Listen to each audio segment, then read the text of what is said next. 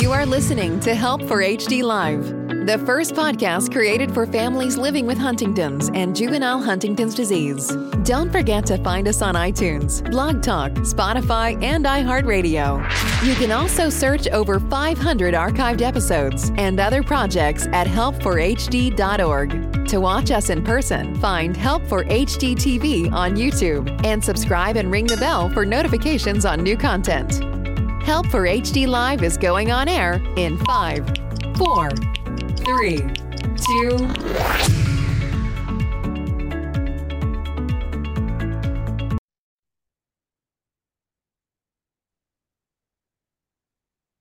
Hello, everyone. Thanks so much for tuning in to Help for HD Live. This program is made possible because of Teva Pharmaceuticals, Neurocrine Biosciences, and the Griffin Foundation. I'm your host, Lauren Holder, and today I have the lovely Dina De Sousa on with me.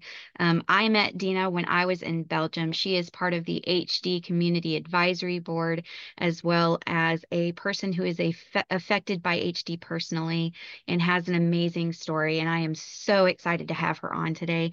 Dina, thank you so much for joining me today.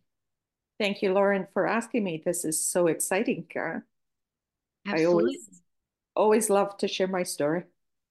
And you have an amazing story. So I'm going to let you share it. If you could just tell us a little bit about yourself, where you're from, and your HD story and what you're dealing with. Uh, so uh, I was actually born in Lisbon, Portugal, but uh, my parents immigrated to Canada. So I was uh, raised in Toronto, Canada, and lived there. Oh gosh, I don't know how many years I lived there, but anyways, uh, 26 years ago, we, my husband and I, moved to Scotland to Edinburgh, where we lived for 25 years. And uh, just last May, now we have moved to Portugal to, uh, well, I'm retired, but my husband isn't, and he's working here. And we just thought better climate, uh, better standard of living, uh, just better climate for my health. Um, so I'm, oh, my accent is Canadian, but some people have said, told me that I've got a little bit of a Scottish tang. I don't think so, but anyways, um, my HD story so my father was diagnosed with Huntington's now 15 years ago, and as with so many other families, completely out of the blue diagnosis for us as a family. Um, at the time, I thought, oh my God, this is incredible. But over my journeys over these last years, my our story is actually more common than one would like. It's uh, shouldn't have to go through what my father went through alone in terms of his diagnosis.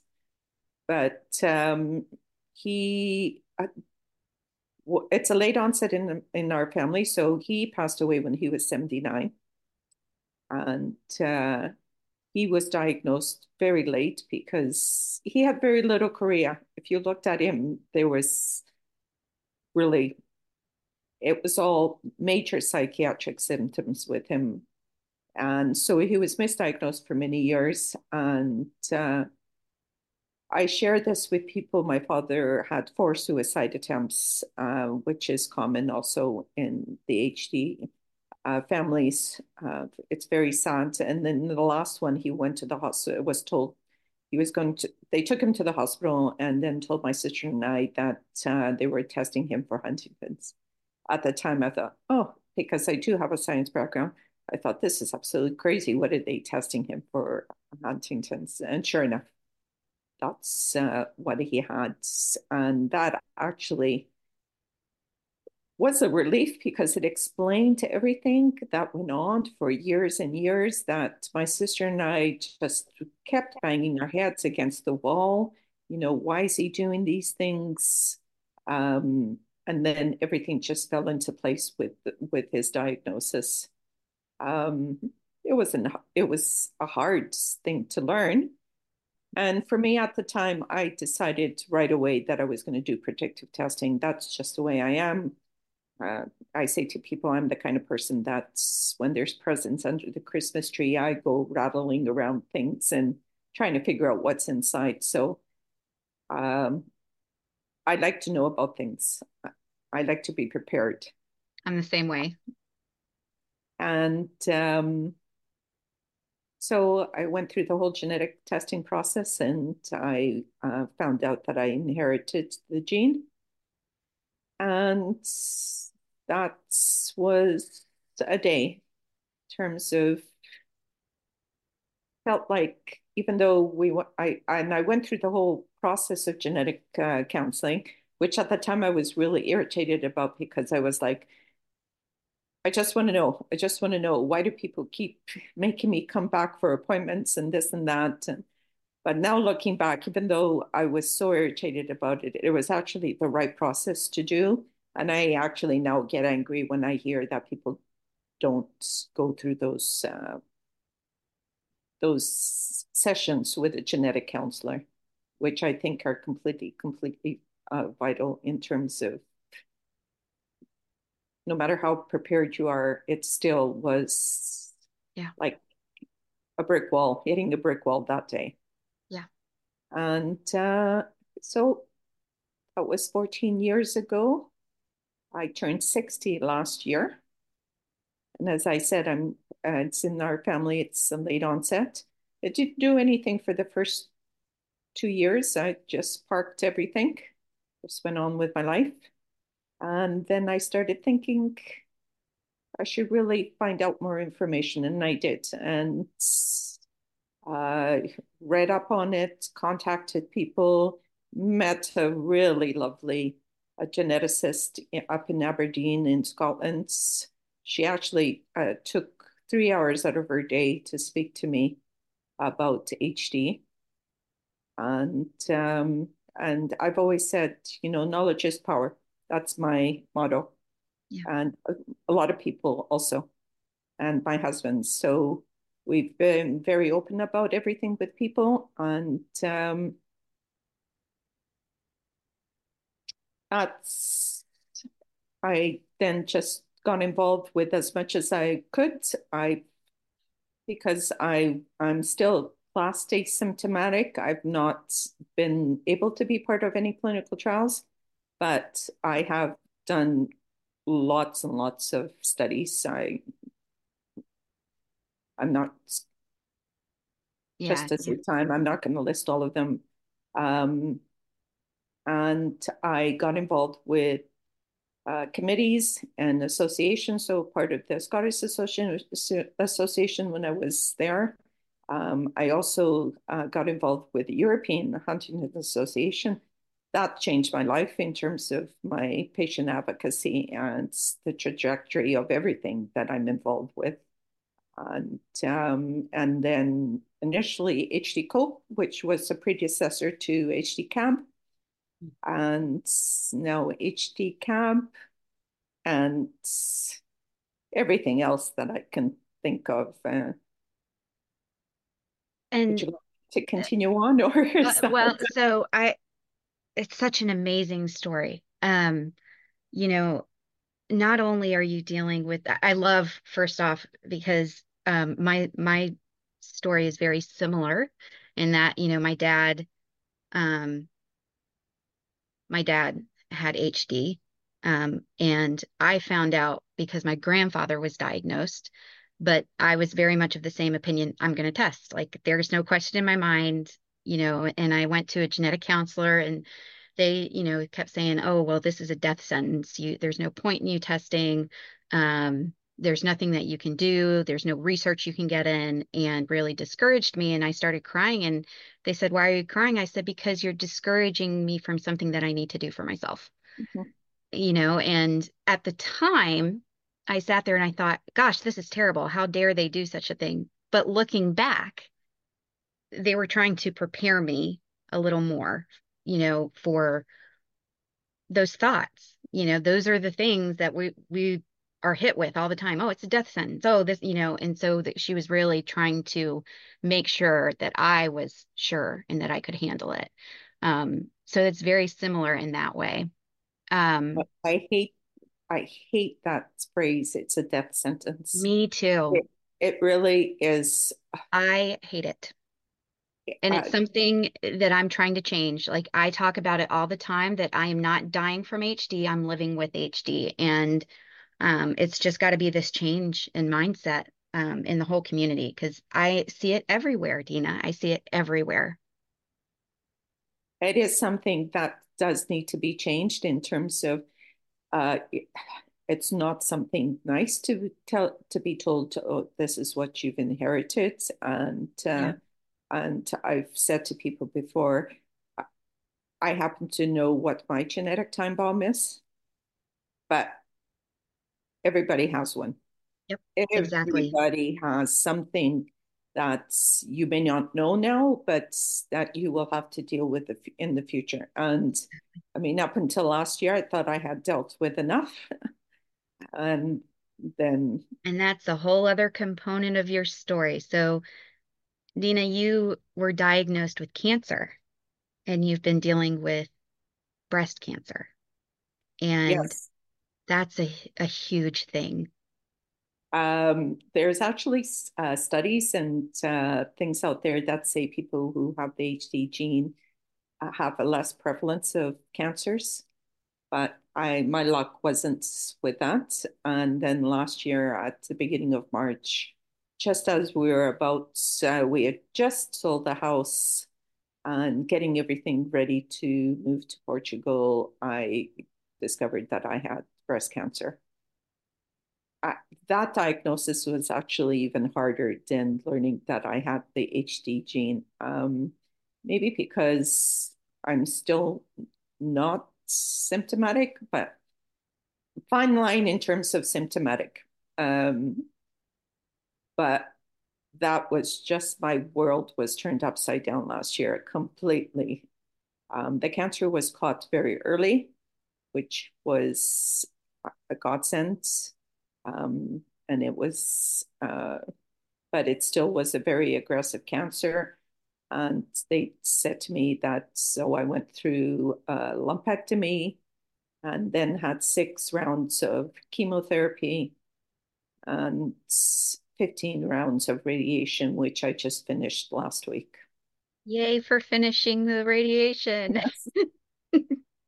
um, so last year was the emotions last year were just I think I felt more emotions last year than I actually did when I had the HD diagnosis. Uh, last year was why, why, why? Um, do I not have enough on my plate? Um, prior to last year, two years ago in 2021, I had long COVID. So I thought that that year was the worst in terms of health because it just was very hard to deal with all those symptoms. And I just went for months and months and months without being able to do anything. And I've been the kind of person that I exercise very regularly. I, you know, I do yoga. I, I used to do spinning. I used to do weight training. Um, so in 2021, everything had to stop. And mentally, I went downhill yeah. Uh, just because I couldn't see, you know, having a shower was all I had the capability to do. So yeah. once that year was over, I thought, okay, that's it. But then last year it was like, why am I being dealt these cards? How do I not have enough on my plates? Um, and I know that there, you know, there's other people who have horrific stories, but I think when you're in dealing with these sort of symptom uh, um, feelings, it's really uh, the world's not it's not fair. It wasn't for me. Last year was this is not fair. Why? Why me? Why am I been dealt this again? And the chemo has just sucked the life out of me. I know some people don't have very many symptoms, but for me, it just completely drained me. I couldn't do anything. Um, and I'm now very slowly um, after the chemo, uh, which ended November 1st, I'm, and the, the radiation wasn't so, so bad, but it was 15 sessions where I had, to, and I worry, I worry a lot for the long-term effects of the radiation. Sure. And, you know, the immediate, there's no real immediate side effects other than your skin looks like it's been in a sunburn.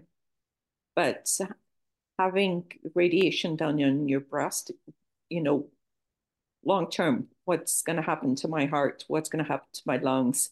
Maybe yeah. nothing, but that's in the there's back still, of my mind. Yeah, there's still the worry. Yeah, for sure. I'm so sorry, you know, that you you are dealing with all of that. Um, it's a terrible thing to go through, but um, you have just uh, you are the epitome of strength and resilience. And I know, uh, I know personally, I hate when people say that to me, but um, but it's true. Like I see the strength in you, and and um, I mean, you're living, and that's amazing that you are fighting and living not just HD, but breast cancer survivor and you know you're not letting it stop you. And i um, just think the world of you for that. Um yeah it's uh, i've had a very supportive uh, immediate family. My kids their partners my husband um wouldn't have been able to do this without them. And uh, i thank them every day for their support uh, it's it was it was a struggle with him also uh, in terms of uh, at least my husband watching me being unable to help me with anything really. Yes, he could cook and stuff, but just didn't make it better. Dad's on on the sofa, and it's like, what can I do for you? Nothing. I really, there's nothing you can do for me. And um, and some days it's like, don't even talk to me. Yeah. Yeah. um get that. And but I guess I am a fighter and I have to acknowledge that I am a fighter. So it's um the battle goes on and the cancer now just because actually I March the 20th is my date that people keep saying, oh, you need to celebrate and stuff. But uh, March the 20th is when I go back to the oncologist where they check for tumor markers. So I'm not celebrating until then.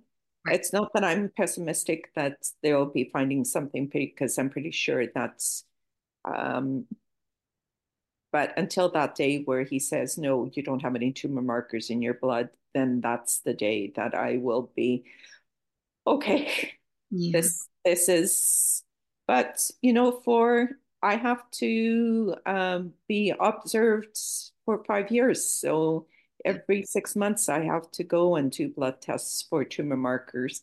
So it's that will always be in the back of my mind. Is this cancer gonna resurface or some sort of other cancer? I think once you have cancer, it's always in the back of your mind. What else is going to pop up? Is did, yes. did they do um did they do genetic screening for you for the breast cancer? They did, and it was negative. Thank okay. goodness. Thank goodness for that. Yeah. Uh, as I said, my family. So I have two boys who are aged 31 and 27. They have both decided not to test, and that's their, they've chosen, that's what they've chosen to do. Um, a lot of my advocacy and raising awareness and everything that I uh, is for them and others. Um, I don't believe that there will be something for me just yet. Science moves very slowly. And that, to me, I have a science background, so I understand all the science behind everything.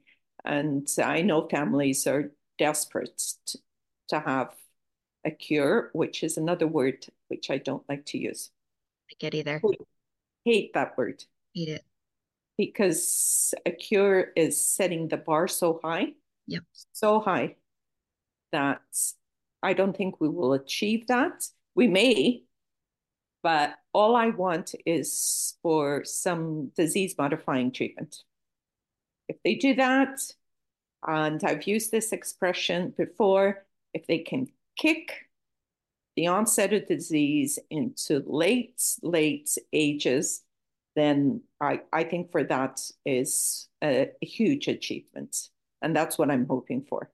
That or give us a quality of life back you Yeah. know, even if if we're dealing with progression, but at a slower rate, um, where it's giving quality of life. I would even accept that at this point. Um, but I'm with you. I, I don't I think it's setting the bar too high to to think that we're going to have a cure um, in our lifetime, and that's okay. Um, that we won't. I I um I'm with you. I think we just need a disease modifying treatment, something that gives us a quality of life um, back. So I'm with you on that.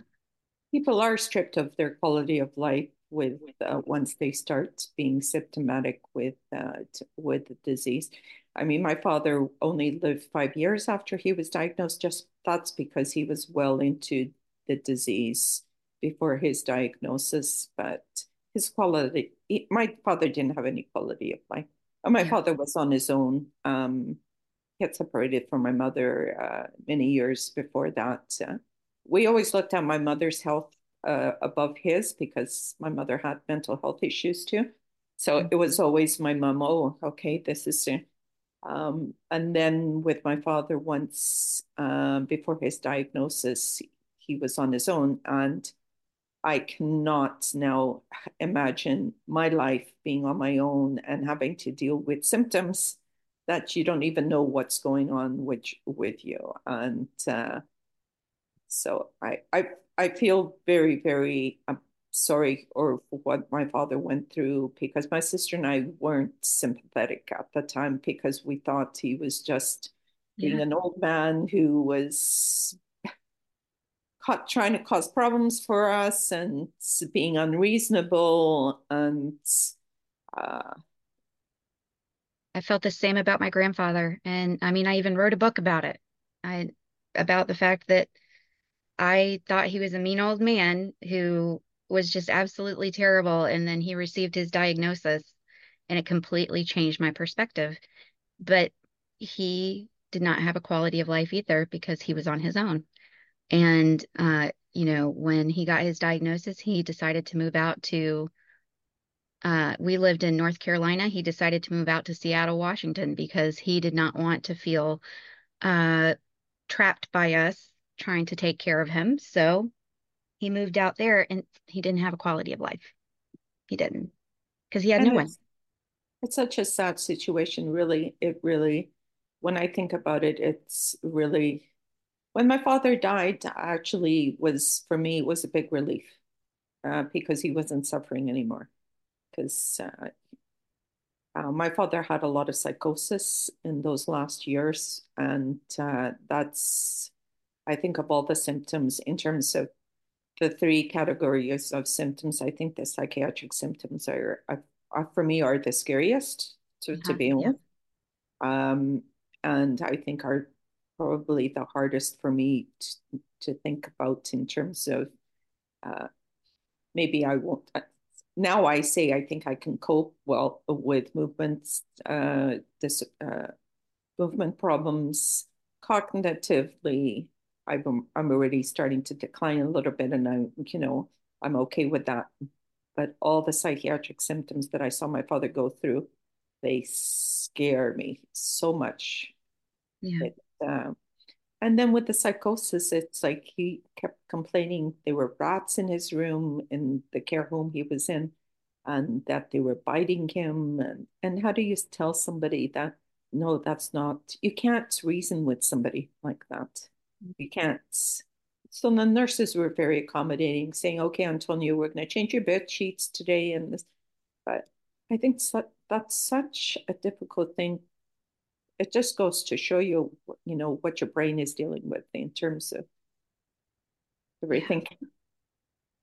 It's a lot. It's a lot. Um, yeah. Um, did he end up, you said he didn't have a lot of movement. Um, did he ever end up having a lot of movement? I know my dad really did not have a lot of movement at all. no. I'm not surprised, but he did deal with the with the um behavioral symptoms and cognitive symptoms for sure. Even, But I, less I really, it's compared to, to other people that I've seen with the movement part, my, yeah, my dad didn't. you know, he shuffled a little bit at the end towards before he was diagnosed, and um, but that wasn't we. It was very hard because of his age, so we just assumed those were all symptoms of. And I still Mhm. remember one time I went to Toronto and uh, he had glaucoma, so he was being seen by an ophthalmologist every year, and I was there for his appointment. And um, he went for that eye screening test where they blink the little lights on the side of you. So it's Oh, checking yeah. for peripheral uh, peripheral vision. And the technician came out and said to me, "Does your father have any problems?" And I uh, like, "I don't know. He's old." But that was already a telltale sign that his peripheral vision was was going, and that is something that people with the eye movements and uh, the the eye tracking is a, is a symptom. So she saw something in his exam that day, but we didn't know anything about the HD then, so we just didn't pursue it. Right. Right. So Exactly. what what would you go and pursue if I mean, if you don't know if you don't know if he was younger, if he was in, in his 50s or, uh, you know, you'd probably think, okay, no, we have, you know, what's wrong with him? But he was already in his late 70s when, yeah, uh, mid 70s. So you just think this is just something of, else he's yeah, he's part of old aging with. Right? Yeah. Yeah, I would have thought the same thing. Yeah. Wow. Well, Dina, I um so appreciate you coming on and sharing your story. Um, Is half an hour up already? yes, it is, but uh, Oh, we certainly don't have to stop at half an hour if you if you want to talk more. no, it's But okay. I um, can be very chatty when I start going. So but I I just think you're absolutely amazing. Um, and I love how you are handling life, uh, not just the HD, but life in general. You continue to fight, um, even being hit with everything that you have been hit with. Um, and it sucks. You're right. When you're in the midst of something like that and and you're dealing with it, it's not fair. But the fact that you continue, even knowing it's not fair, is what makes you special and what makes you you. And that's um, so amazing. So thank you so much for coming on and sharing your story. You're very welcome, and uh, I hope that this gives some sort of encouragement to others who I, I'm not even talking about the cancer, but if even anybody who's not dealing with HD is dealing with cancer or vice versa, and uh, it is not a death sentence. There is a lot that everybody can do. It doesn't mean that you have to be, you know, proactive like I am with uh, patient advocacy, but this is my journey and what makes me um, feel like I'm in control of things, which I'm not, but anyways, makes me feel like it. But Helps you to cope with it. also helps me to cope. Yeah. Yes. Yeah. Um, but I hope people who listen to my story um, gain some sort of uh, encouragement. I know I did. Yeah. So thank you so much. Um, do you have big plans now that, you know, y- you're you're done with your radiation treatments? And you mentioned actually that you have some trips coming up. I'm sure that you're excited to to go on some trips. Actually, these trips are to they're uh, to do with HD. Uh, so of the committees that I've been on, but the biggest thing this year is my son, older son's wedding. So yay! Yay! Congrats on that. August the 16th in Vancouver, he'll be getting getting married. So that's that's our big trip this year. I'm so excited about that, and uh, I'm glad that my hair is growing back so that I don't have to have, be baldy uh, at the wedding pictures. And uh, and the other exciting thing, which I'm so excited it is that we're putting in the pool at our house here in Portugal. Oh, So nice. Yeah. I would be sitting by that like every day, especially I don't know what the weather's like there. Is it nice and warm most of the time? uh, it is uh, very hot in the summer, but it does compared to it is right now today actually, but I'm not at my house. We have a rented apartment in another city. It's 15 degrees today, but it was it was cold for here last week, but still it's warmer than in some places. So. Yeah. Especially, well, I don't know if you heard in in uh well, Canada and the US, they're all getting Yes. Arctic freeze right now. Um, and it's actually going to affect us in North Carolina, which we're the South. We're going to have temperatures in the teens, which is nothing compared to what Chicago and and the other places are dealing with. But still, the fact that it's reaching so far down is crazy. I don't think they've had very uh, much of a winter this year up until now, have they? It's, I mean, Toronto usually gets the same sort of the same sort of weather, and uh, I've not really heard people complaining about up until it's January. January. That's to happen at some point. Well, New England just got hit hard with a bunch of storms, with a bunch of winter storms. So, what uh, would you say, New England? New England, all of the all of the New England area, New York, all of it got hit by some really major winter storms just in the last week. There's been three. So, Three. It's yeah, um, bucketing with rain. It's bucketing with rain here today. I tried to take I tried to take my dogs out for a pee. 'cause I have two small dogs. One didn't even, both of them didn't want to be out, and one didn't even pee. So I'm not quite sure who, what he's going to do here all day. Because if this is an apartment, I can't just let him out to the backyard and say, go do your business. But they just didn't want to go. I had to tuck them along. It's like, I'm pouring with rain. We're not out here. I don't want to be out here either. it's when you buy puppy pads for the day. Well, I've I've said that dogs should have litter boxes. For days like today, there should Mhm. be some sort of litter box for a dog. Yeah, I agree with that, especially little dogs. It would be fine. Well, Dina, thank you again for coming on um, and sharing your story. For those listening, thanks so much for tuning in. Um, if you would like to be part of our HD Uncut series, uh, please feel free to reach out to me. My email is lauren at help4hd.org. That's H E L P, the number four, HD.org. I would love to have you on. The HD Uncut series is for the community to share their thoughts, uncut, uncensored. Come on, whatever you want to talk about. Um, and I love having people on and hearing their stories and really giving a voice to HD um, because we do have people in every aspect of the community, the professionals and others with HD who are listening globally. Um, and so um, this really helps us make our voices heard. Um, so I'd love to have anybody on who would like to come on. Oh, there's a puppy. Um, sorry, I got distracted because there's a puppy on my screen.